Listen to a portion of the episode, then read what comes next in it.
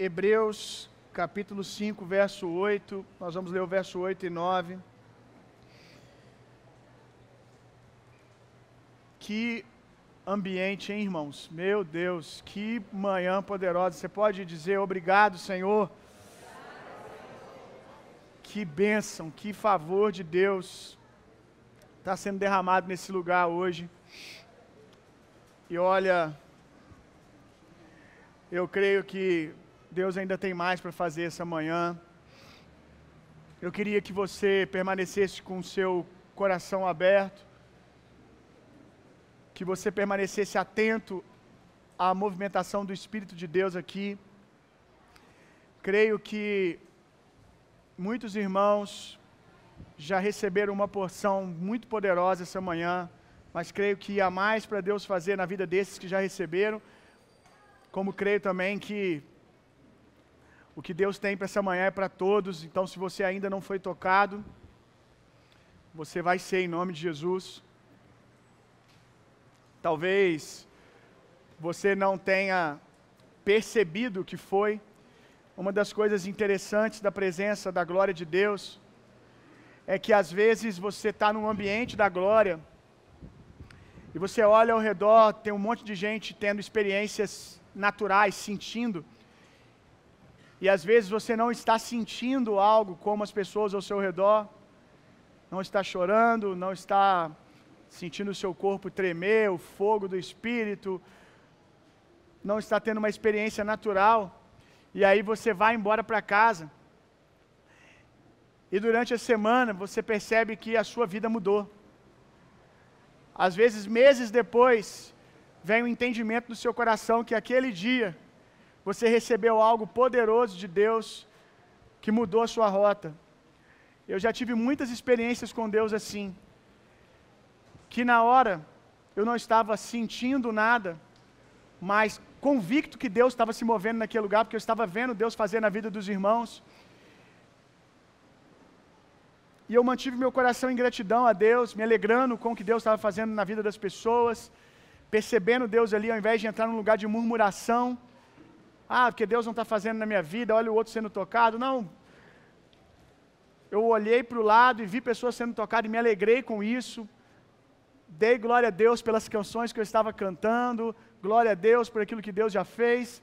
E aí, de repente, passa os dias, coisas começam a acontecer na minha vida e o Espírito me mostra que foi naquele dia, naquele dia que Deus plantou sementes, porque eu permaneci em fé, porque eu permaneci crendo, porque fé é a capacidade que nós temos de responder a Deus, mesmo não sentindo. Fé não é sentimento, fé é convicção. E em convicção, sem sentir, nesses, nesses ambientes, nesses momentos, eu permaneci crendo, não, Deus está aqui, Ele está fazendo algo, inclusive em mim agora. É impossível estar nesse lugar exposto à presença de Deus e a minha vida não ser transformada.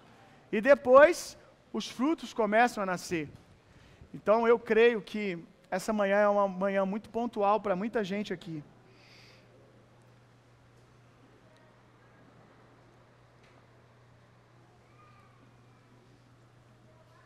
Eu havia comentado ontem, na reunião de obreiros, que não teríamos culto terça-feira e não teríamos culto no outro domingo, porque a gente precisa desmontar as coisas aqui e tal. Mas conversando com alguns irmãos da igreja, com alguns líderes, a gente entendeu, eu entendi, né, que não é o melhor caminho. Então estou mudando de ideia a partir do que os líderes conversaram comigo. Nós vamos manter o culto na terça-feira. Terça-feira vai ter culto e domingo que vem vai ter culto. É, aqui pela manhã. Não lá, aqui ainda vai ser o nosso último culto. Nós vamos fazer um culto de adoração e ações de graças ao Senhor. Vai ser a nossa despedida desse lugar. Vai ser um culto de ações de graça e adoração. Prepara o teu espírito aí para a gente adorar a Deus intensamente domingo que vem. Amém. Glória a Deus. Hebreus 5, verso 8 e 9. Mesmo considerando o fato de ele ser o Filho de Deus, aprendeu a obediência por intermédio das aflições que padeceu. e uma vez aperfeiçoado, tornou-se a fonte de salvação eterna para todos quantos lhes obedecem. Aleluia.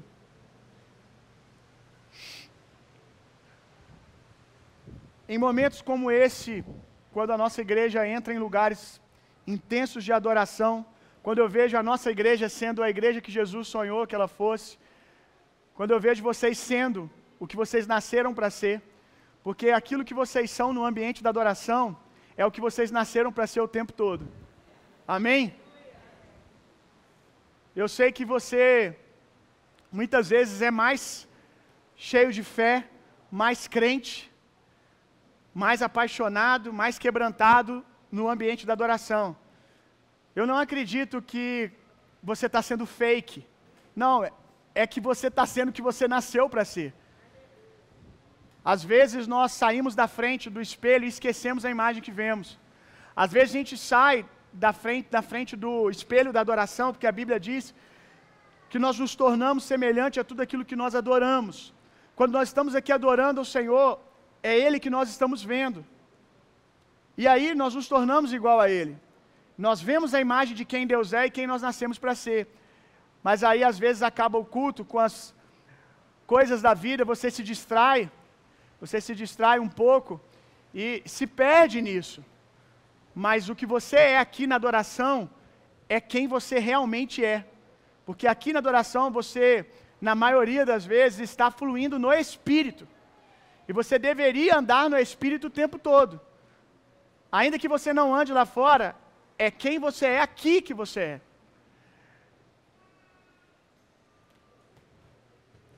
E eu sei que às vezes o diabo ele vira para você e diz o contrário. Quando você está lá durante a semana e você tem uma atitude carnal, você está mais distraído, mais distraído do andar do Espírito, ele diz para você: é isso que você é. Aquilo que você está fazendo no domingo, na adoração lá, é fake. Você é um hipócrita, você é um mentiroso. Não, ele é um mentiroso. Ele não quer que você entenda que você é isso que você é o que você é nesse lugar. Então ele vai dizer para você sempre que você é aquilo, para que você permaneça lá.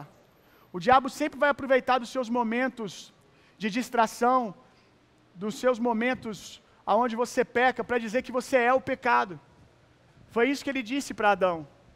Você é o que você fez agora, anulando tudo que Adão foi durante tanto tempo, cheio da natureza de Deus. Quando o diabo viu o pecado, quando o diabo conseguiu aquilo que ele queria, ele fez com que Adão se escondesse de Deus, dizendo para ele: Você não é o que você era, alguém que andava com Deus, um amigo de Deus, você é isso aqui. E a vergonha tomou Adão e Adão se escondeu. E Adão se escondendo, ele jamais seria de novo o que ele nasceu para ser, porque se escondendo ele não vê Deus. Se ele não se relaciona com Deus, ele vai se relacionar com aquela natureza do pecado e vai se tornar aquilo. Quanto mais tempo você passa com o pecado, por isso que você tem que ser rápido e se arrepender, amém, irmão? Porque quanto mais tempo você passa com o pecado, mais parecido você fica com ele. Quanto mais tempo você passa com o pecado, mais você olha para ele, você se torna semelhante a tudo aquilo que você adora.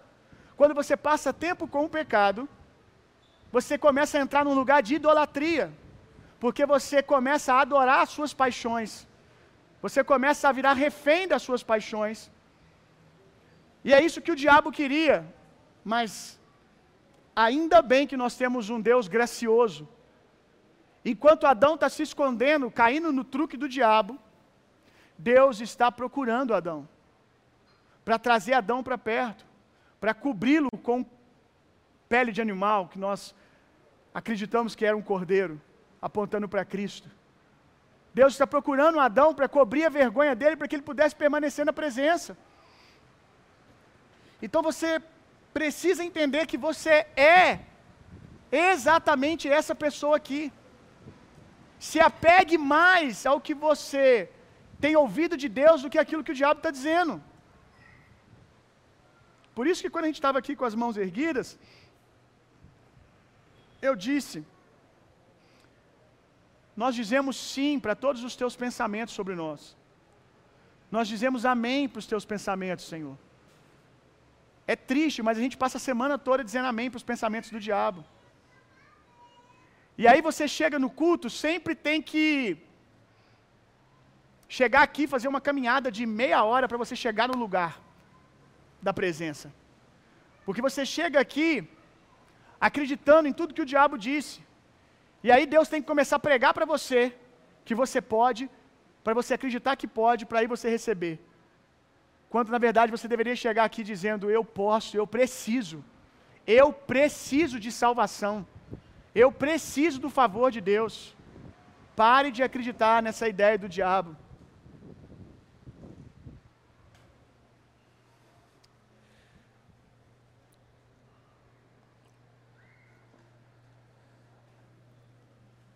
E quando a gente está nesse lugar, aonde eu vejo vocês sendo que vocês nasceram para ver, pra, nasceram para ser, nasceram para viver, sendo a igreja que vocês nasceram para ser, eu olho e eu digo: valeu a pena, Senhor, valeu a pena, valeu a pena morrer todas as vezes que foi necessário, valeu a pena aceitar todos os lugares de pressão que o Senhor me colocou, valeu a pena não abortar nos momentos de dor, valeu a pena não desistir na hora que o Senhor estava permitindo que situações me esticassem, valeu a pena o tempo atrás das malhadas, valeu a pena cada ofensa, valeu a pena cada humilhação, valeu a pena dizer não para os desejos da mocidade, valeu a pena, Jesus, vir para o Senhor depois de errar,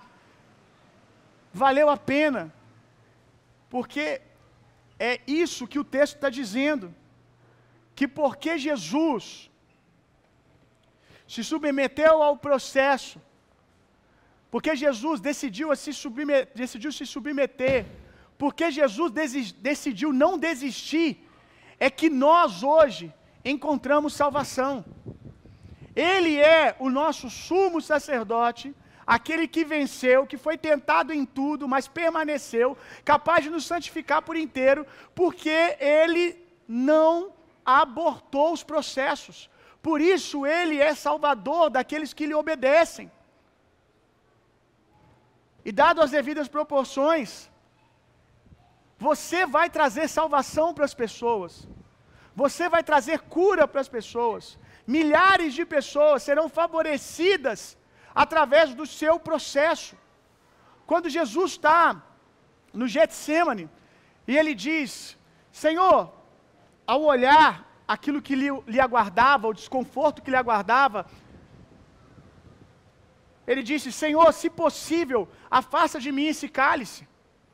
Mas ele disse que, sobretudo, seja feita a sua vontade.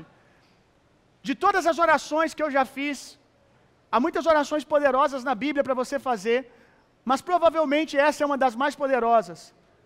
Quando você aceita o senhorio de Deus, quando a sua alma está apontando para outra direção, porque a nossa alma foi doutrinada, ensinada a correr de desconforto, a correr de sofrimento, principalmente nesses dias.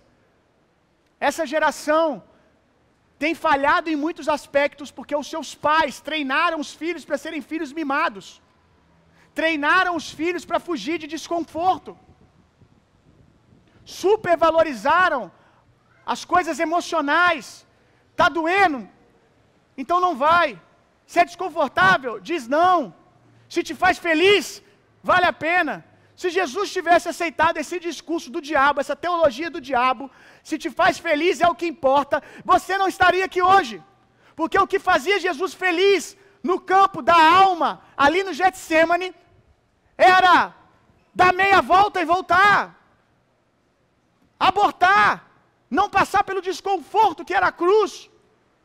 Ele estava dizendo, Pai, quando eu olho para o que está me reservado, a minha alma não quer ir, porque é desconfortável, vai doer, vai ser sofrimento. Mas ele não diz se faz feliz, vale a pena. É o que importa. Ele diz que, sobretudo, seja feita a sua vontade. Deus não se ofende quando você diz para ele: Jesus, eu não queria, a minha alma não quer, mas sobretudo seja feita a sua vontade.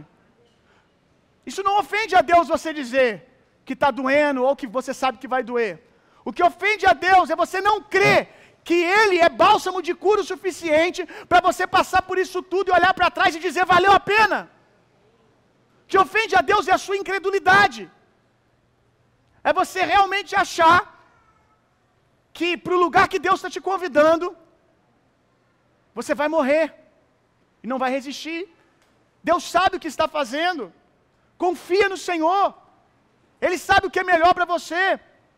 Jesus decidiu confiar na opinião de Deus.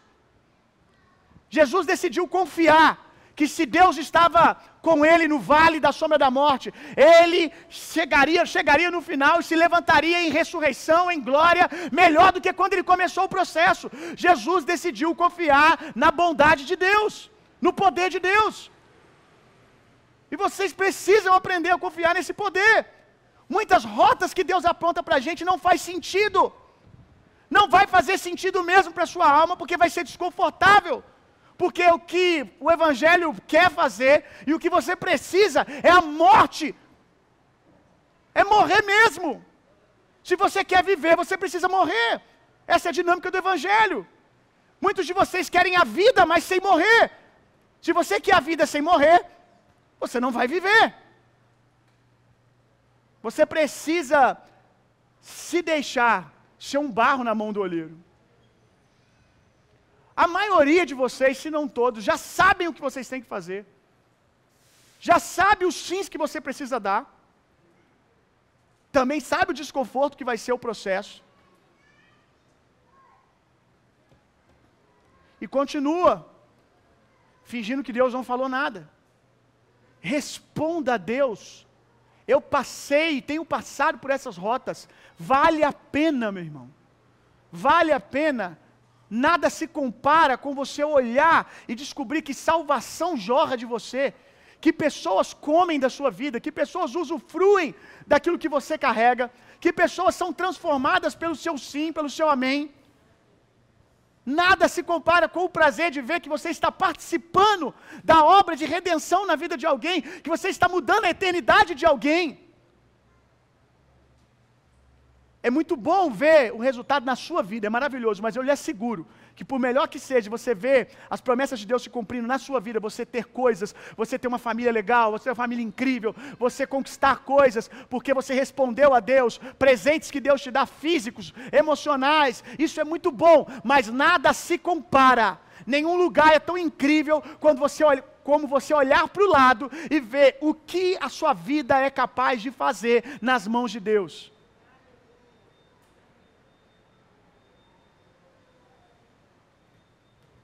Todos vocês aqui possuem promessas poderosas de Deus.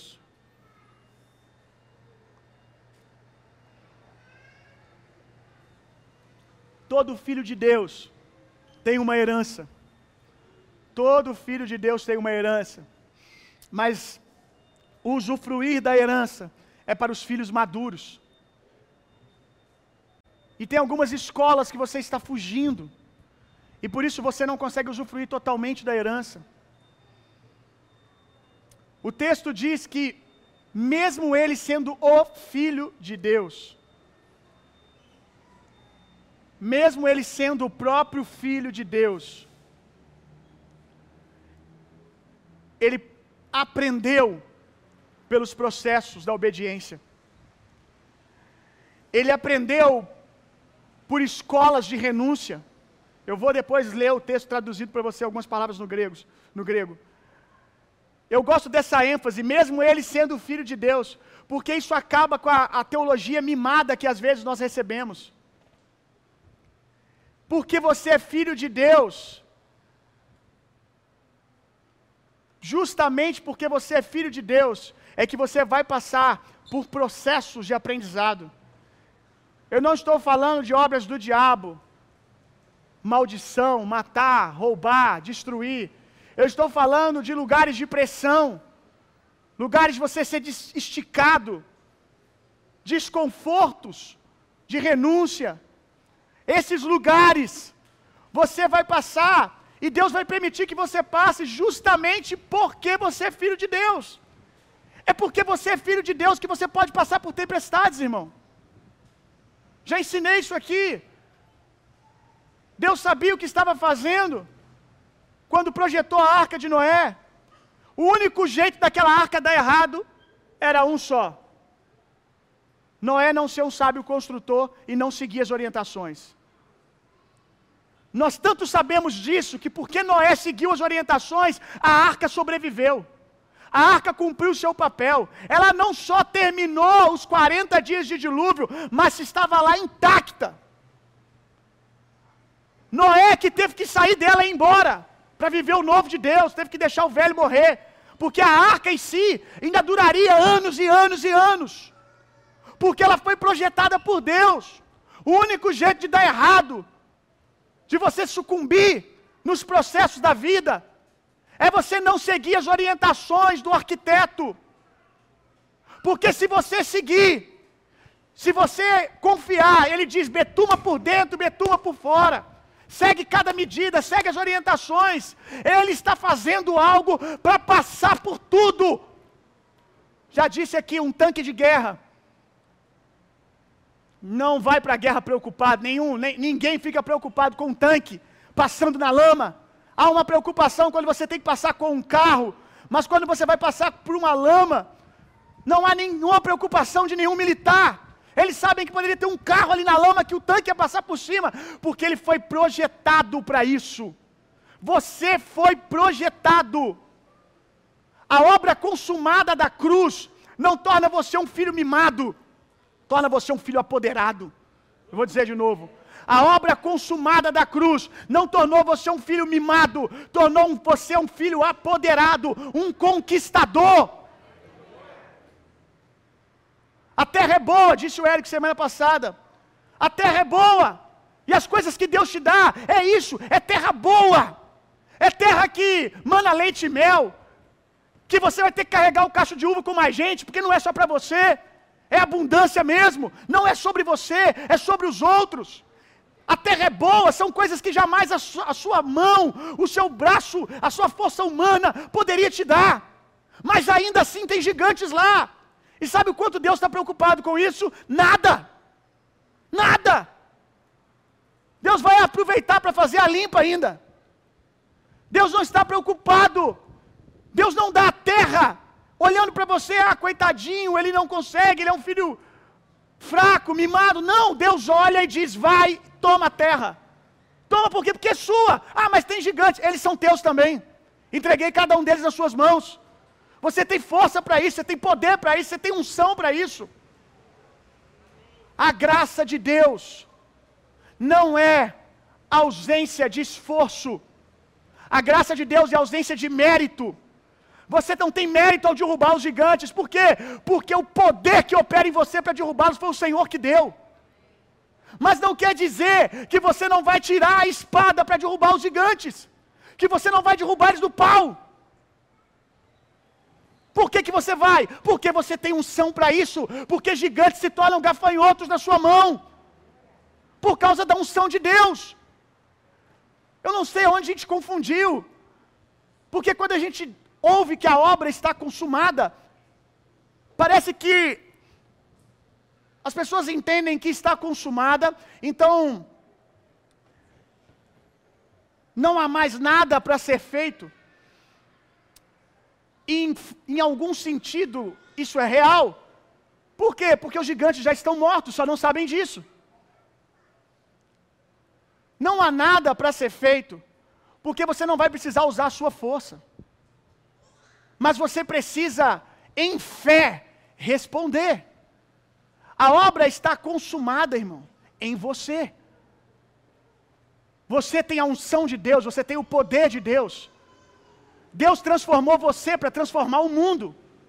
Quanto a você, não há mais nada quanto a capacidade, poder, tudo está no seu espírito. Você precisa agora é crendo ir e conquistar. Deus não derrubou os gigantes. Deus revelou que quem tem autoridade somos nós. que quem tem força somos nós. Deus nos deu revelação de o que é ser filho de Deus. Então os gigantes só estão lá de pé, esperando que alguém os derrube. E é isso que você precisa entender. Crendo, responda a Deus. Que obra consumada é essa? Que ressurreição é essa? Que não colocou você de pé, que você continua com medo. Ei, irmão, você está pronto. Você está pronto. Amém. Eu gosto dessa expressão. Mesmo sendo filho, porque mesmo ele sendo filho de Deus, na verdade, porque era, como eu disse, o filho de Deus, é que ele era capaz de fazer tudo aquilo que ele fez, de dizer não para tudo que ele precisava dizer não, de dizer sim para tudo aquilo que ele precisava dizer sim. Salmos, capítulo 18, verso 34. Olha isso aqui. Exercita, treina minhas mãos para a batalha e fortalece os meus braços para verguer o arco de bronze. Homens normais podem verguer, podem puxar e conseguir trazer arcos de madeira com facilidade, talvez com muito treino. Mas aqui diz: me dá força para puxar o arco de bronze, para fazer do bronze um arco nas minhas mãos. É esse lugar que a unção de Deus quer trabalhar. Eu creio, irmãos, que a presença de Deus é um quartel onde nós estamos sendo treinados para conquistar.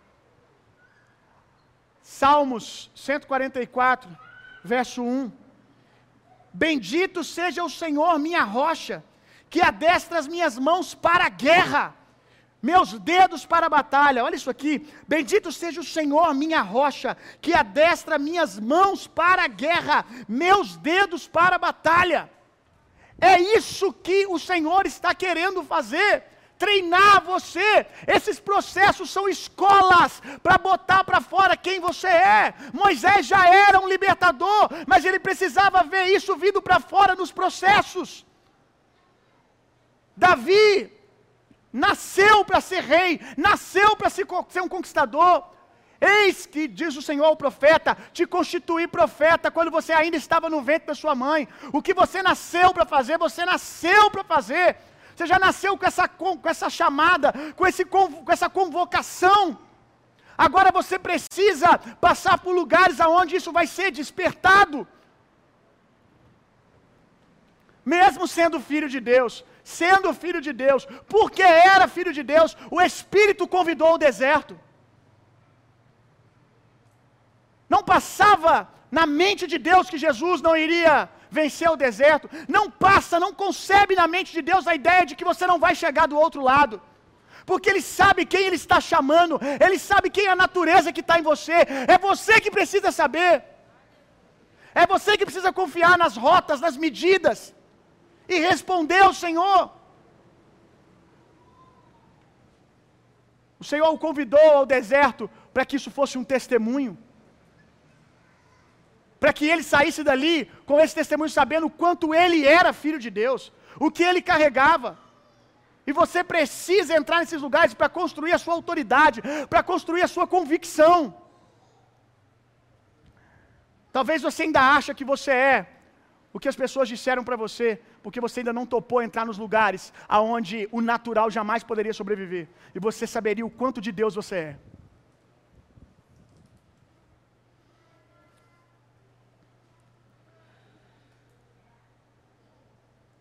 Juízes capítulo 5, verso 7.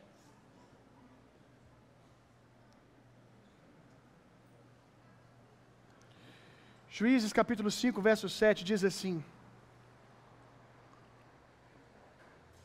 Antes de eu ler, eu quero fazer uma pergunta. Onde estão as mulheres aqui na igreja?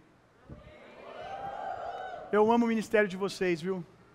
Uau, vocês são incríveis e poderosas. Espero que vocês já estejam entendendo isso. Conferência Destemidas vem aí, mulheres. Não perca esse ambiente de ser esticado, ser treinado, ser treinada. Juízes 5, 7 diz assim: Nós estamos em um tempo parecido com esse aqui. Infelizmente. Infelizmente, os guerreiros de Israel haviam desaparecido. O mundo está criando homens fracos, meus irmãos. O mundo está criando homens frouxos. Eu não sei que teologia que alguns jovens estão lendo. Não sei, porque quando a gente vai para a obra da igreja, 80% das pessoas que trabalham lá são mulheres. Eu não sei. E quando alguém me diz, que toda hora chega alguém, Bill, você já reparou como é que as mulheres são um tanque? Mulher pendurada no alto, no andaime, pintando. E homem perguntando se não tem um negócio mais simples para fazer. Não, não estou zoando, tá? É sério.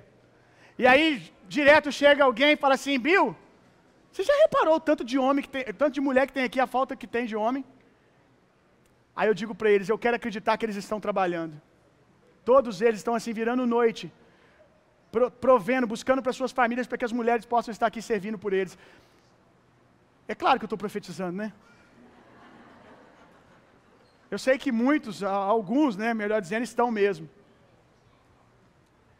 E detalhe, né, mulheres que trabalham durante o dia também, depois à noite vão para lá. Os guerreiros de Israel haviam desaparecido. Olha, meninos, vocês precisam ser mais homens se vocês querem mulheres de verdade, hein? Vocês precisam ser mais homens, porque é engraçado que eu vejo as orações de vocês, vocês relatam para mim como vocês oram. Jesus me dá uma mulher de Deus. Você acha que uma mulher de Deus vai querer um menino? Se ela quiser um menino, ela não é uma mulher, ela é uma outra menina. Que tipo de sinal você, homem, está emitindo para que uma mulher confie em você? para que esse tipo de mulher que sobe e andame queira confiar em você. Os guerreiros de Israel haviam desaparecido. Onde estão os guerreiros de Israel aqui? Amém. Homens, vamos lá. Não. Vamos fazer um Raul, vamos lá. Não, essa latida de capivara aí não. Eu descobri ontem que capivara late, gente. Que assustador, gente. Capivara late. Quem não sabia que capivara late igual o cachorro, levanta a mão. Nossa, que revelação, gente. Estou mudando a vida de vocês. Eu fiquei de cara ontem. Late e morde igual cachorro. É sério. Late igual o Logan, meu cachorro. Não é igual o pincher, não. Late igual o pitbull, filho. Uh, uh. O negócio é, é estranho. E eu estou me sentindo menos ofendido, porque 90% da igreja não sabe. A igreja também é biologia, é cultura. Late e morde.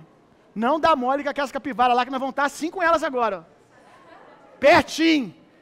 E esse, a não ser que você esteja assim no, no ápice do que é ser filho de Deus, onde a criação vai submeter você, vai devagar.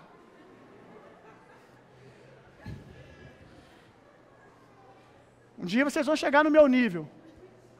Que é pegar a capivara no colo. Se eu soubesse que as latiam mordiam igual cachorro, eu não tinha feito. Mas tem informações que Deus não dá porque sabe que você vai ficar incrédulo. Já peguei uma capivara ali, irmão, no colo.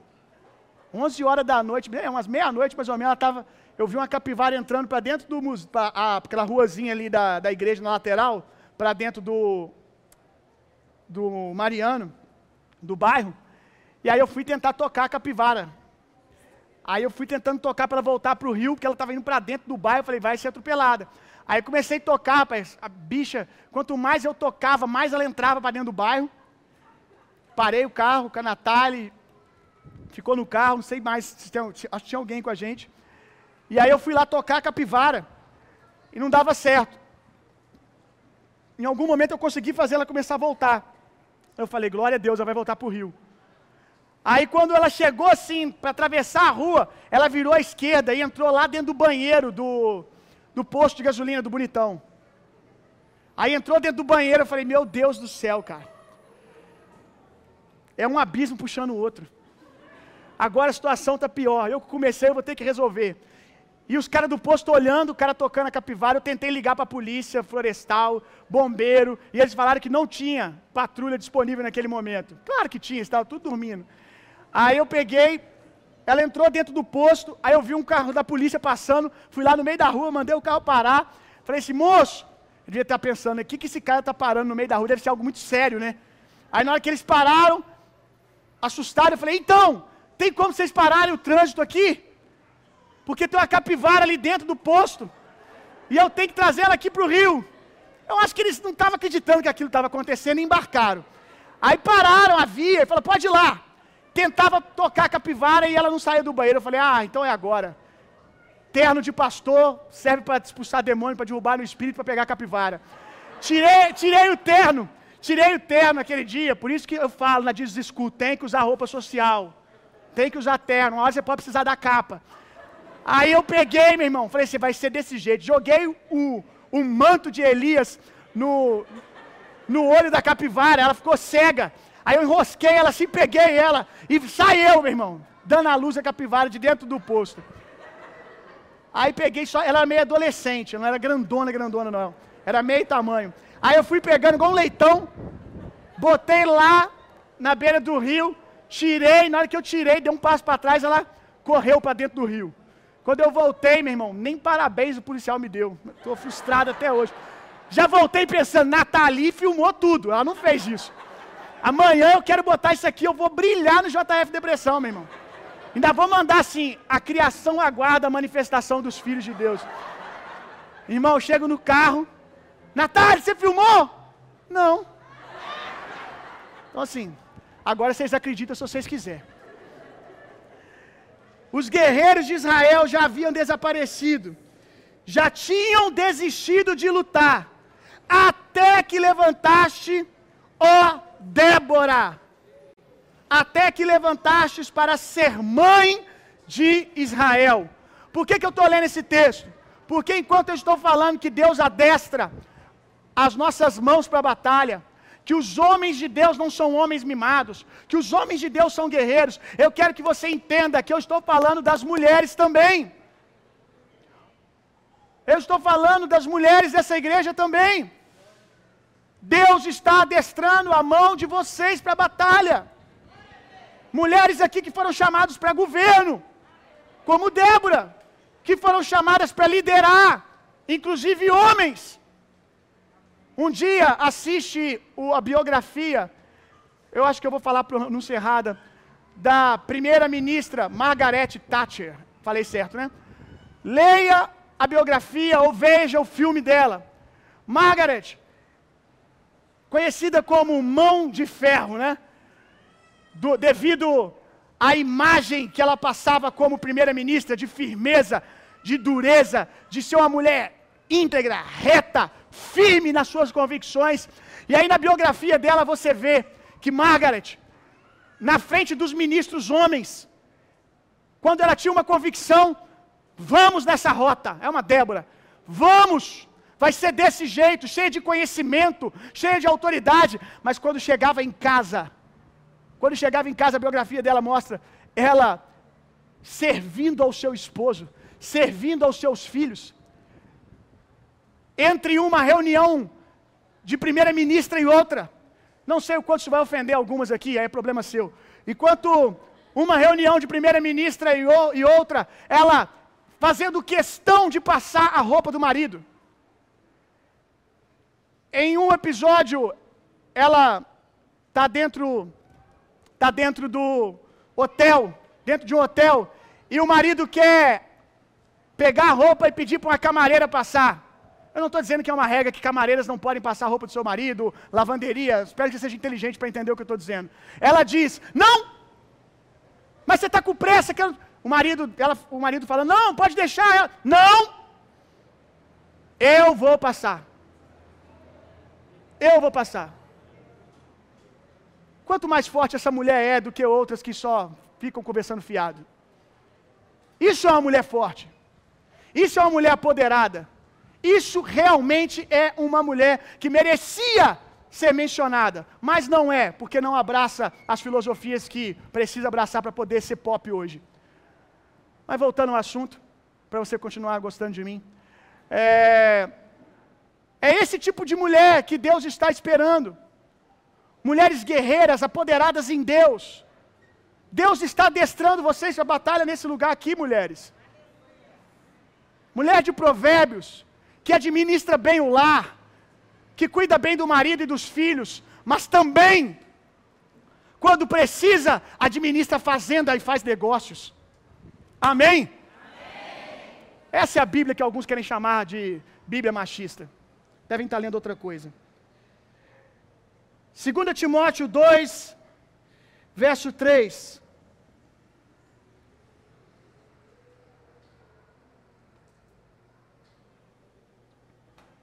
e 4. O ministério de louvor pode subir. Para a gente enganar eles. Sobe aí.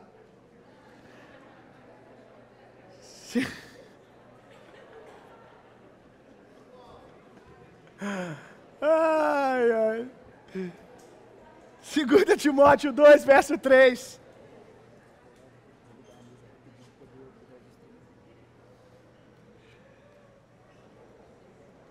Pode, pode desligar, eu falo no gogó aqui. Tá me tirando? Isso aqui é gogó de praça, rapaz. Segunda Timóteo, vamos desligar, você vai me ouvir aí.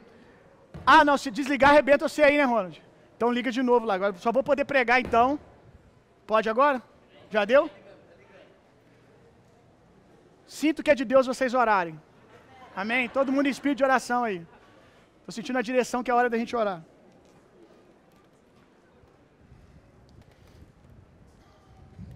Vai lendo o texto aí, 2 Timóteo 2, verso 3 e 4. Para quando eu falar, você já ter a revelação, amém? Tá todo mundo te olhando, tá, Samuel? Tá todo mundo botando expectativa, tá tudo sobre as suas mãos. Foi?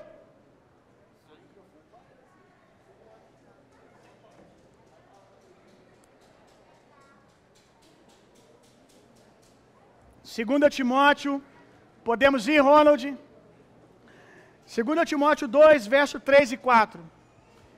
Preste atenção aqui. Esse verso foi um dos versos que eu mais li e repeti para mim mesmo nos primeiros anos da minha caminhada. Acredito eu que nos primeiros três anos de caminhada, esse foi o verso que mais me apoderou e me consolou, que me manteve focado Lembro que fez muito sentido para mim quando o Adriano, que está aqui, que participou do meu processo de conversão e hoje é com a sua família uma bênção aqui na igreja. O Adriano, a minha primeira Bíblia, foi ele que deu. E ele me deu uma biblinha que era dele. Uma da, daquela época que nós crentes era tudo brega. E era uma Bíblia de zíper do exército padrão. Aquilo lá era o auge do lifestyle. Quem tinha uma Bíblia daquela era até meio herege, que era muito radical. Mas essa Bíblia do exército era assim quadradinha. E aí, esse texto já era o meu texto preferido. Ele me deu essa Bíblia que era militar. Eu falei: pronto, aleluia. É Jesus mesmo falando que eu sou um soldado, que eu fui alistado para uma grande missão.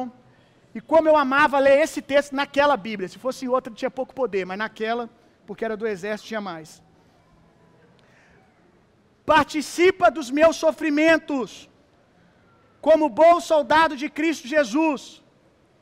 Nenhum, essa parte aqui eu pirava, nenhum soldado em serviço se permite envolver em negócios da vida civil.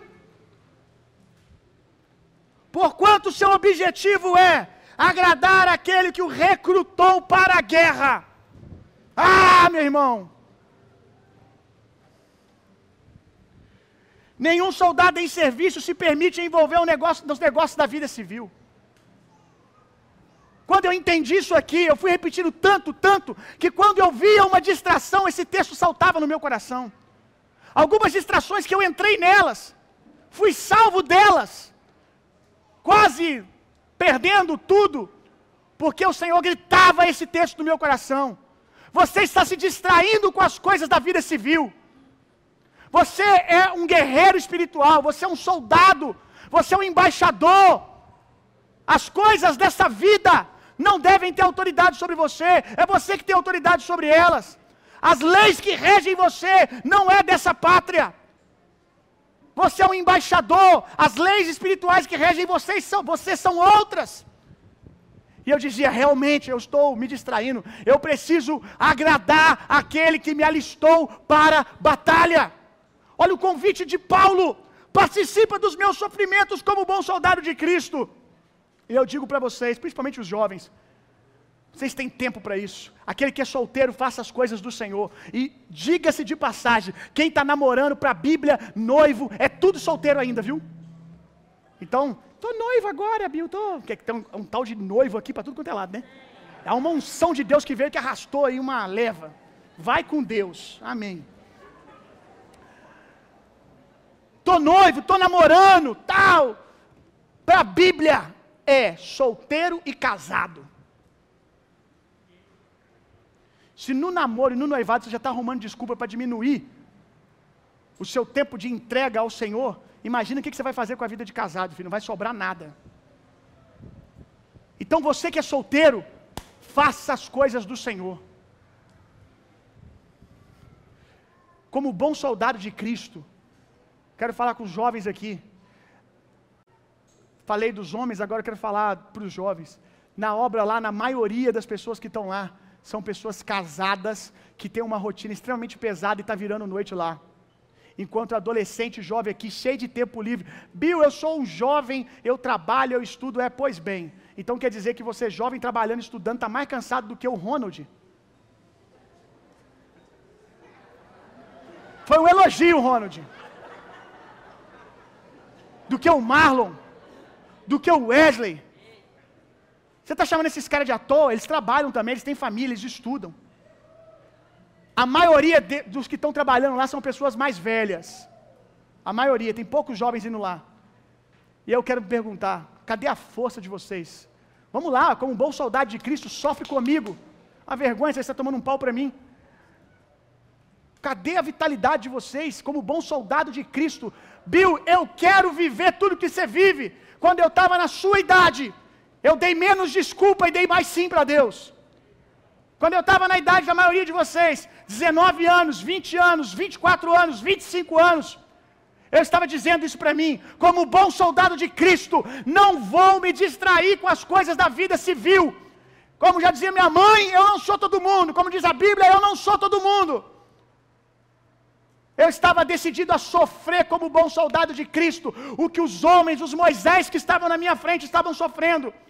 Eu olhava para homens que eram figuras de Moisés na minha vida e dizia: Eu quero deitar água na mão desses caras. Eu quero servir eles. Eu não posso perder para o meu pastor que já está careca, já barrigudo, cansado. Eu não posso perder. Daqui uns dias o pastor Osman vai estar tá pregando aqui, já estou marcando com ele, vai vir aqui falar na nossa igreja, que foi meu primeiro pastor. E vocês não falam para ele que eu falei isso aqui. Hein? Não fala. Eu não posso perder para esse homem.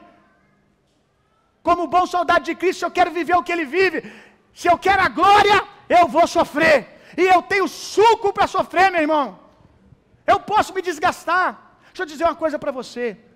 Não pensa que você não tem para dar, você tem. Quando nós começamos no banco imobiliário, todo mundo começa com o mesmo dinheiro. Todo mundo começa com o mesmo recurso. No jogo da vida, todo mundo começa com recurso. Eu estou falando da vida cristã. Agora a questão é: a habilidade para administrar o que você vai gastar, o que você não vai gastar. Por que, que no banco imobiliário uns quebram? Porque compram errado, investem errado. E a moeda aqui é disposição para o desgaste, tempo, saúde emocional. Aonde você está gastando essas coisas? Está comprando terreno baldio. Aí depois, quando vê um homem de Deus na sua frente, não consegue investir o que é preciso. Quando vê uma mulher de Deus, não tem o que é preciso para comprar, para dar o dote dessa mulher. Por quê? Porque ficou se gastando com menininha, ficou se distraindo com coisa pequena. Pare de sofrer com besteira. Pare de gastar sua saúde emocional com coisa tola. Ai, o mundo acabou porque ele terminou comigo. Irmã, isso foi um livramento para tu, segue tua vida. Ai, a minha vida acabou. Aí você gasta a sua disposição, a energia que todo mundo tem para poder dar ao que precisa, na, na, nas respostas que a gente precisa dar nos lugares de pressão da vida. Você gasta com coisa besta, com coisa boba. E aí, na hora que você precisa, você não tem energia mais. Aí está dizendo: Eu não aguento mais. Sabe por que, que alguns não aguentam lutar pelo casamento? Porque se gastaram com muita coisa boba. E agora realmente estão à beira de uma depressão porque não tem energia, porque colocaram energia nas coisas erradas. Colocou o tempo na coisa errada. Seja sábio, pede a Deus inteligência emocional para você investir naquilo que realmente importa. Você vai ter que gastar energia com desgaste, com sofrimento. Gasta com o que vale a pena. Tem coisas na vida que a gente nem controla. Se o Senhor não voltar amanhã, você vai perder entes queridos seus um dia, nem que seja de velhice. Você vai perder. E aí sim você vai precisar de energia. Então não gasta com coisa boba. Não diz que o seu mundo, você é adolescente que o mundo acabou porque teu pai não te deu um jogo. Não diz que o mundo acabou porque uma coleguinha disse para você que você não é isso, que você não é aquilo. Doeu, doeu. Eu disse aqui semana passada, você não escolhe às vezes ser picado ou não. A serpente picou. Doeu, doeu. Eu não estou diminuindo a sua dor. Doeu, mas agora seja inteligente emocional o suficiente para sacudir e dizer: já chorei o que tinha que chorar sobre isso. Eu não posso chorar. Eu não posso sentir a perda de uma amizade na adolescência como se fosse meu pai e minha mãe que faleceu. Não posso. Seja inteligente, meu irmão. Quantos estão entendendo o que eu estou dizendo? Meu patrão me ofendeu, doeu, doeu, eu entendo, é ruim, tem coisas que as pessoas não deveriam dizer para nós, mas ei, sente a dor desse momento. Agora, seja inteligente para olhar e dizer: tá bom, porque eu não vou gastar tudo com meu patrão. Ele não merece isso e minha esposa não merece que eu não tenha energia depois para dar para os meus filhos. Porque vão ter situações que a minha esposa vai precisar de mim e eu tenho que estar tá forte. Então eu não vou gastar energia com coisa besta. Eu não vou gastar mais energia do que isso aqui merece. Quantos estão entendendo o que eu estou dizendo? Não vou investir tempo aonde não vale a pena. Cada coisa tem um valor. Cada coisa tem um valor. Você não é tolo de comprar uma casa que vale só 100 mil por um milhão. Então por que, que você dá tanto do seu tempo, da sua saúde emocional, da sua energia para coisas que não valem nem um terço daquilo que você está entregando? Aí quando chega o negócio do século, quando chega a oportunidade do século, você sabe que é para você, mas você diz: Eu não sei, não sei o que fazer, eu não tenho energia, eu não tenho habilidade, porque pulou as fases onde estavam as chaves para poder entrar na fase final. Quantos estão entendendo? Eu quero ler o texto para a gente terminar. O primeiro que a gente leu, Hebreus. Hebreus 5,8. Mas eu quero ler e dar uma pausa só para descrever algumas traduções. Mesmo considerando o fato de ele ser o filho de Deus, aprendeu, a palavra no original aqui é cresceu em conhecimento. Jesus decidiu crescer em conhecimento em cada lugar de pressão. Tinha inteligência emocional para dizer: está acontecendo isso aqui. O que, que eu vou aprender com isso? O que, que eu posso aprender com isso? Romanos 8, 28 é a coroa da saúde emocional. Todas as coisas cooperam para o bem daqueles que amam a Deus, que são chamados segundo o seu propósito. Que Deus pode me ensinar com isso? Aprendeu a obediência. Obediência. A palavra obediência no original é em resposta aos conselhos de alguém. Decidiu acreditar que o que Deus estava dizendo era bom e decidiu responder. Seja rápido em responder as coisas que Deus está falando com você. Não faz sentido. Você não está obedecendo porque faz sentido, você está obedecendo porque quem te falou é sábio e é o, o, é o, é o rei de todo o universo, é o rei dos reis, o detentor de toda a sabedoria. Se o Senhor está falando, você confia mesmo não entendendo. Você não pede para o médico te explicar na química, na física, na biologia, na ciência, por que, você tem que tomar aquele remédio. Você confia. Comece a confiar, crê no que o Senhor está te ensinando, no que Ele está te falando aprendeu a obediência por intermédio das aflições que padeceu. Ou seja, em cada aflição ele cresceu em conhecimento. Porque se submeteu às orientações de Deus. Porque o sofrimento por si só não pode fazer nada. Tem gente que sofre, sofre, sofre e continua cada vez pior. Não aprende nada. Porque não há uma disposição para o aprendizado.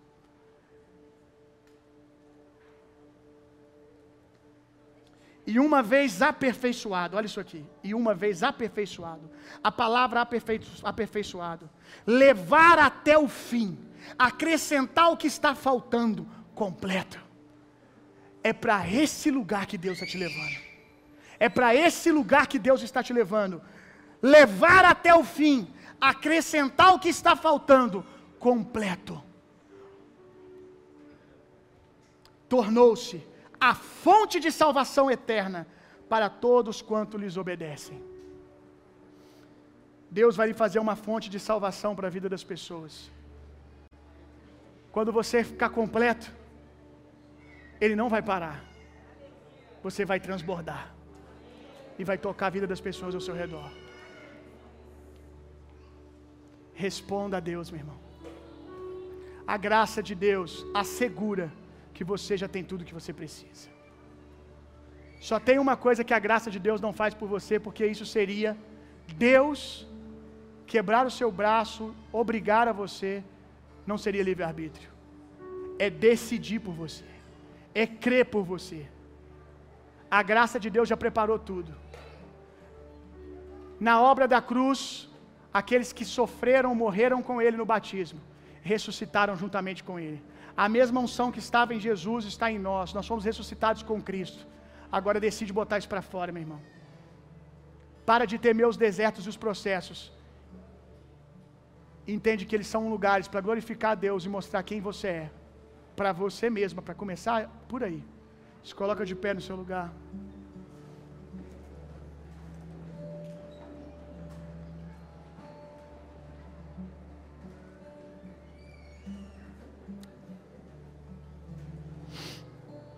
Aleluia. Você pode, enquanto nós vamos adorar o Senhor, preparar a sua oferta para a gente ganhar um pouco de tempo. Prepare o seu melhor. Nós estamos em um tempo que precisamos ter intencionalidade, precisamos ter compreensão do que estamos vivendo. Tem uma multidão de pessoas chegando. Olha, eu queria que o louvor cantasse a música do, do Morada, que a gente cantou. Por que essa música? Por que essa música? Porque há dois anos atrás, quem está aqui desde esse tempo vai lembrar. Na virada do ano, há dois anos atrás, no dia da virada, no dia 31, eu estava no carro com a minha esposa, com meu filho, e de repente tocou essa música. Estava escutando morada, eu acho. Não sei se tocou na rádio. Não, foi no celular da Natália. Na playlist tocou essa música. Meu Deus, eu recebi uma unção tão forte aquele dia. Que eu chorei de desfalecer dirigindo ao ponto da Natália perguntar se estava bem, se não era melhor parar o carro. E eu não conseguia controlar. Porque eu estava cansado, no meu limite.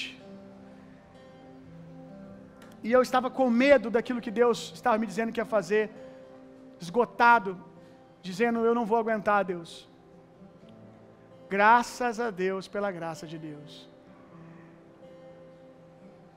Irmão, você pode ter certeza que quando for verdade que você não aguenta, quando for verdade, o Senhor vai estender a mão e vai te erguer no meio da tempestade. Só confie, vai. Eu fui. No começo eu já sabia. No começo eu já me sentia cansado naquele ano, mas eu fui. E aí em algum momento eu comecei a afundar. Um dia Pedro decidiu descer do barco, ainda que aquilo fosse a coisa mais ilógica do mundo. Se Jesus chamou, eu vou. Aí ele começou a descer do barco, mas em algum momento ele começou a afundar mas ele estava respondendo uma palavra de Deus. E porque foi Deus que disse, Deus também se responsabiliza. Por isso que eu falo, vai, irmão. Pode ir. Pode ir. Confia no que eu estou te dizendo. E aí naquele dia, Depois de tantas vezes eu dizer eu não consigo, eu já tinha chegado até ali. Então eu estava errado. Até que realmente eu cheguei num lugar de extremo cansaço. Onde eu não estava conseguindo mais captar o que eu tinha no espírito, a força do espírito. E aí, como Pedro viu Jesus vindo na direção dele, estendendo a mão. Jesus não estava estendendo a mão ali em condenação, irmão. Jesus estava estendendo a mão para Pedro, e eu não tenho dúvidas que no coração de Jesus havia sim a ideia de Pedro, você podia ter ido mais, Pedro. Você podia ter ido. Mas também havia no coração de Jesus, uau, cara, você foi o único que saiu do barco. Você tem noção que você foi o único cara no mundo, depois de mim, andar sobre as águas? E aí, estende as mãos para Pedro e puxa ele. E Pedro teve que voltar para o barco. E Pedro não voltou no colo de Jesus. Pedro voltou andando sobre as águas. Continuou andando depois. E naquele dia, quando começou a tocar essa música, a unção de Deus veio sobre mim. E eu disse: Jesus, eu decido confiar mais uma vez. Eu quero continuar sendo um homem morto e rendido. Se o Senhor está dizendo para mim que eu posso, eu não vou ter medo. E a unção de Deus veio, meu irmão. E eu estou andando mais duas milhas, mais dois anos depois daquilo, num gás que eu nunca experimentei na minha vida. Porque eu decidi dizer sim para Deus, embora não fazia sentido. Quando ele me ergueu aquele dia, ele me ergueu e eu estou andando mais alguns passos sobre as águas. E se um dia ele vê que eu vou afundar, ele não vai deixar, meu irmão. Ele vai de novo e vai dizer: Vem comigo. Porque isso não é sobre você, William. Fui eu que disse que você ia chegar. E eu estava aqui dizendo para ele: Não é que você estava certo mesmo. É o que eu faço todo domingo. Todo domingo eu me derramo chorando, dizendo: Não é que você estava certo mesmo. E eu digo isso para ele, mas dizendo para mim, para me lembrar nos lugares de pressão de novo, que ele estava certo. Confia, meu irmão. Vai, que o Senhor é contigo. Depois desses dois, desse, desse, desse derramar de Deus, eu não encontrei lugares sem gigantes, não. Eu encontrei gigantes maiores ainda. Só que eu encontrei gigantes maiores ainda, sabendo que eu era maior ainda do que eu era antes. Que eu me tornei maior ainda e que eu era capaz de derrubá-los. É isso que a obra consumada de Jesus fez por mim e por você, meu irmão. Aleluia! Ele expôs publicamente principados e potestades do demôniozinho mais chulé ao mais alto na hierarquia. Ele expôs publicamente, os humilhou. Faz tempo que eu não faço isso, né? Quando o texto diz que ele humilhou, ele fez como nas guerras medievais, quando um, um, um rei vencia o outro. Era comum, no filme Troia você viu isso. Era comum pegar aquele príncipe, aquele rei da nação que perdeu, amarrar na carruagem e começar a arrastar aquele corpo todo arrebentado na frente do exército que ele tinha autoridade. Era uma mensagem que aquele rei estava dizendo para aquela nação, para aquele exército: Eu derrubei e venci o maior de vocês. Não ousem se levantar, porque assim como eu humilhei, eu vou humilhar cada um de vocês. Vocês são meus agora. Eu tenho autoridade sobre vocês. Quando diz que Jesus humilhou principados e potestades, principados e potestades são hierarquias de demônios. São as mais altas hierarquias, principados e potestades. Podia dizer que ele humilhou demônios, que ele humilhou seres anjos caídos, não. Faz questão de dizer a hierarquia. Ele humilhou principados e potestades, os expôs publicamente. Sabe o que é isso? Para facilitar, Jesus foi lá e pegou no colarinho Satanás Talvez ali mais uns dois, Beuzebu, e tem crente aí que é, tem, eu não tenho patente para Beuzebu, patente a Beuzebu tem que ser apóstolo. Medo de Beuzebu, aí tem os outros nomes lá. Leviatã. Leviatã pode ser grande na vida de outra pessoa, na sua é peixinho, lambari de aquário, meu irmão. Pegou e saiu puxando. Esses grandões que atemorizavam, Jesus Pegou, isso é literal. Jesus está falando algo que literalmente aconteceu no mundo espiritual. Ele foi lá no mundo dos mortos, pegou pelo colarinho e saiu puxando na frente dos outros demônios, dizendo: Cadê a força de vocês? Olha o que eu fiz. Com aqueles que diziam ser os maiores, principados e potestades. Eu os exponho eles publicamente. E muitas vezes nessas nações que aconteciam isso, havia povo escravizado. E o povo escravizado por aquela nação que tinha medo de ir embora, quando via o rei daquela nação humilhado, já sabia: somos livres, podemos ir embora. Agora nós somos servos desse rei que venceu. E que bom que quem venceu não foi um outro ditador, um rei ruim. Quem venceu foi o rei dos reis. Ele venceu, meu irmão. E ele estava dizendo para quem era escravo, eu e você: Olha o que eu estou fazendo com quem escravizava vocês. Vocês são livres. Vocês são maiores. Eles estão agora debaixo dos seus pés. Essa é a autoridade da igreja triunfante, meu irmão. Confia. Se você venceu principados e potestades, o que são os lugares de pressão da vida, você tem unção para derrubar esses gigantes. Só continua, o Senhor é com você. Pai, nós te agradecemos por essas verdades e nos apropriamos delas nessa manhã. Nos dá espírito de revelação, Senhor. Talvez alguém aqui hoje está no lugar que eu estava naquele dia. E o Senhor, com a sua misericórdia e graça, veio e me apoderou de novo.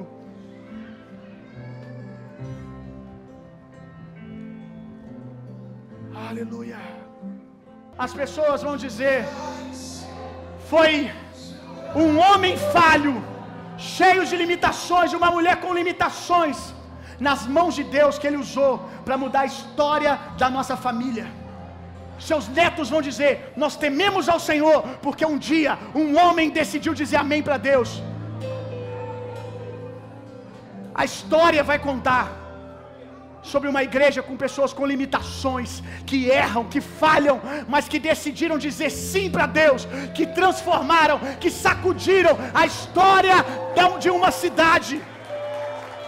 E tem que ser assim, para que renda glória a Deus.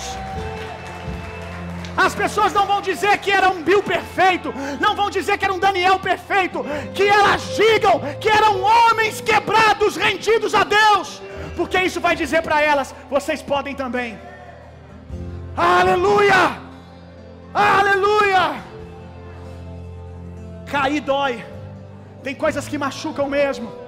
Ontem, ontem meu filho caiu de boca no chão, e aí ele chorou, e eu peguei ele no colo, abracei e dói na gente. E eu abracei ele forte, fiquei dizendo: Meu filho, confia no papai, vai passar. Tá doendo, mas isso aí vai passar. Daqui a pouco você está brincando de novo. O pai sabe que está doendo. E aí ele chorou comigo. Fui lá lavar a boca dele. Ele não quer lavar. Falei: Confia no pai, que é assim que resolve. Bota água na boca. Quando acabou, ele querendo continuar chorando, eu disse para ele: Filho, agora é hora da gente brincar. Agora é hora da gente continuar. Doeu? Doeu. Mas não pode roubar o próximo momento nosso. Nós vamos se divertir agora. Agora nós vamos continuar brincando. Ele olhou para mim, botei ele no colo, ficou inseguro uma, duas vezes, chutei a bola e ele foi correndo.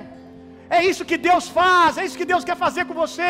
Ele é o Deus que chora com você, mas Ele também é o Deus que tem hora que chega e fala assim: vamos, vamos, vamos, vamos. E eu não disse isso porque eu sou mal, eu disse isso porque eu sei que aquilo não era suficiente para pará-lo. Eu, eu, eu fiz isso porque eu sei que aquilo não tinha autoridade para pará-lo, que a dor ia sumir numa questão de tempo. Confia no seu pai, confia em Deus. Se Deus está dizendo, vamos, levanta, chegou a hora, levanta e vai. O Tito foi brincar com a boca sangrando ainda, mas foi. Vai, meu irmão, vai, porque valeu a pena ele olhar para trás e ver que ele perdeu o time que aquele momento merecia. Chorou o que tinha que chorar, mas aquilo não roubou nada dele mais do que devia. Aliás, não roubou nada, absolutamente nada, porque ele soube responder à voz de Deus. No caso da minha vida, responda à voz de Deus, meu irmão. Confia no Senhor. Levanta, ergue-te e eu falarei contigo, diz o Senhor. Eu sou contigo. Aleluia. Aleluia. Aleluia. Obrigado, Jesus.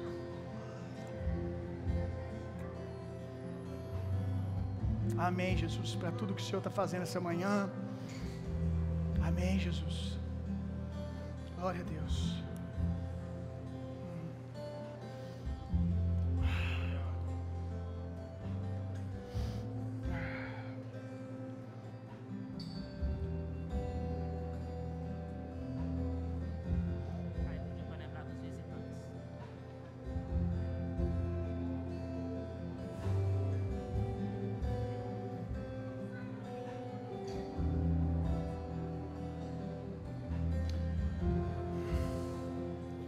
Primeira Reis 1:50, eu estou com esse texto no coração hoje. Adonias, temendo Salomão, levantou-se, foi e se agarrou nos chifres do altar. Quando Salomão viu que Adonias, que fugia dele, quando ele ficou sabendo, na verdade, que Adonias agarrou na ponta do altar e clamou por misericórdia, o rei Salomão ordenou que alguns soldados fossem até ele e o fizessem descer do altar. E Adonias foi trazido à presença do rei, curvou-se solenemente diante da majestade de Salomão e lhe ordenou, que lhe ordenou: vá em paz para a tua casa.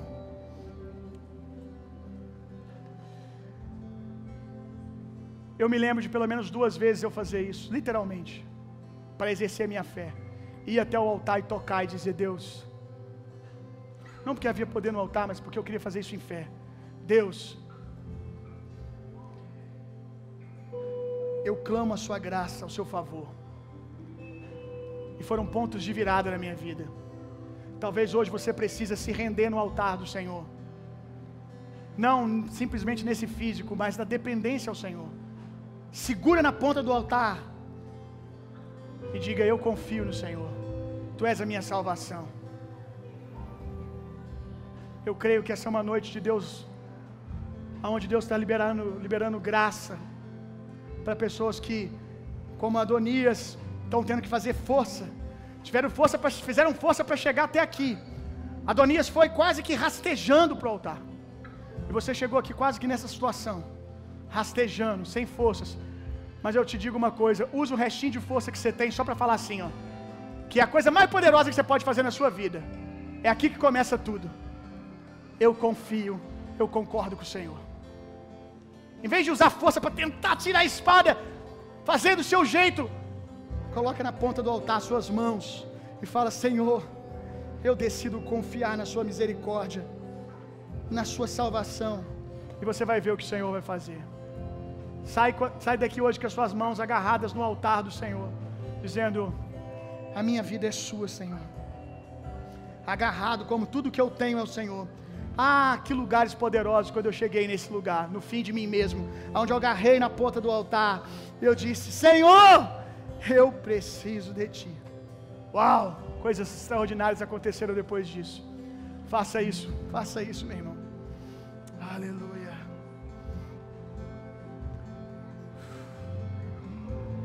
Eu vou dar a bênção do Senhor, mas eu vou pedir para o louvor continuar cantando essa música. E se alguém quer fazer isso literalmente, quando eu terminar a bênção, pode vir para o altar e nós vamos continuar adorando. E aqueles que precisam ir, sintam-se em paz para ir. Que o amor de Deus, que a graça de Jesus Cristo, consolo, poder e a personalidade do Espírito Santo sejam em vocês e através de vocês hoje e sempre. Vão e tenham uma semana sendo profundamente intensamente amados por Deus. Vão, transformem o mundo e reinem vida. Se você precisa vir para o altar, nós queremos orar por você. Sai do seu lugar. Nós vamos orar, equipe.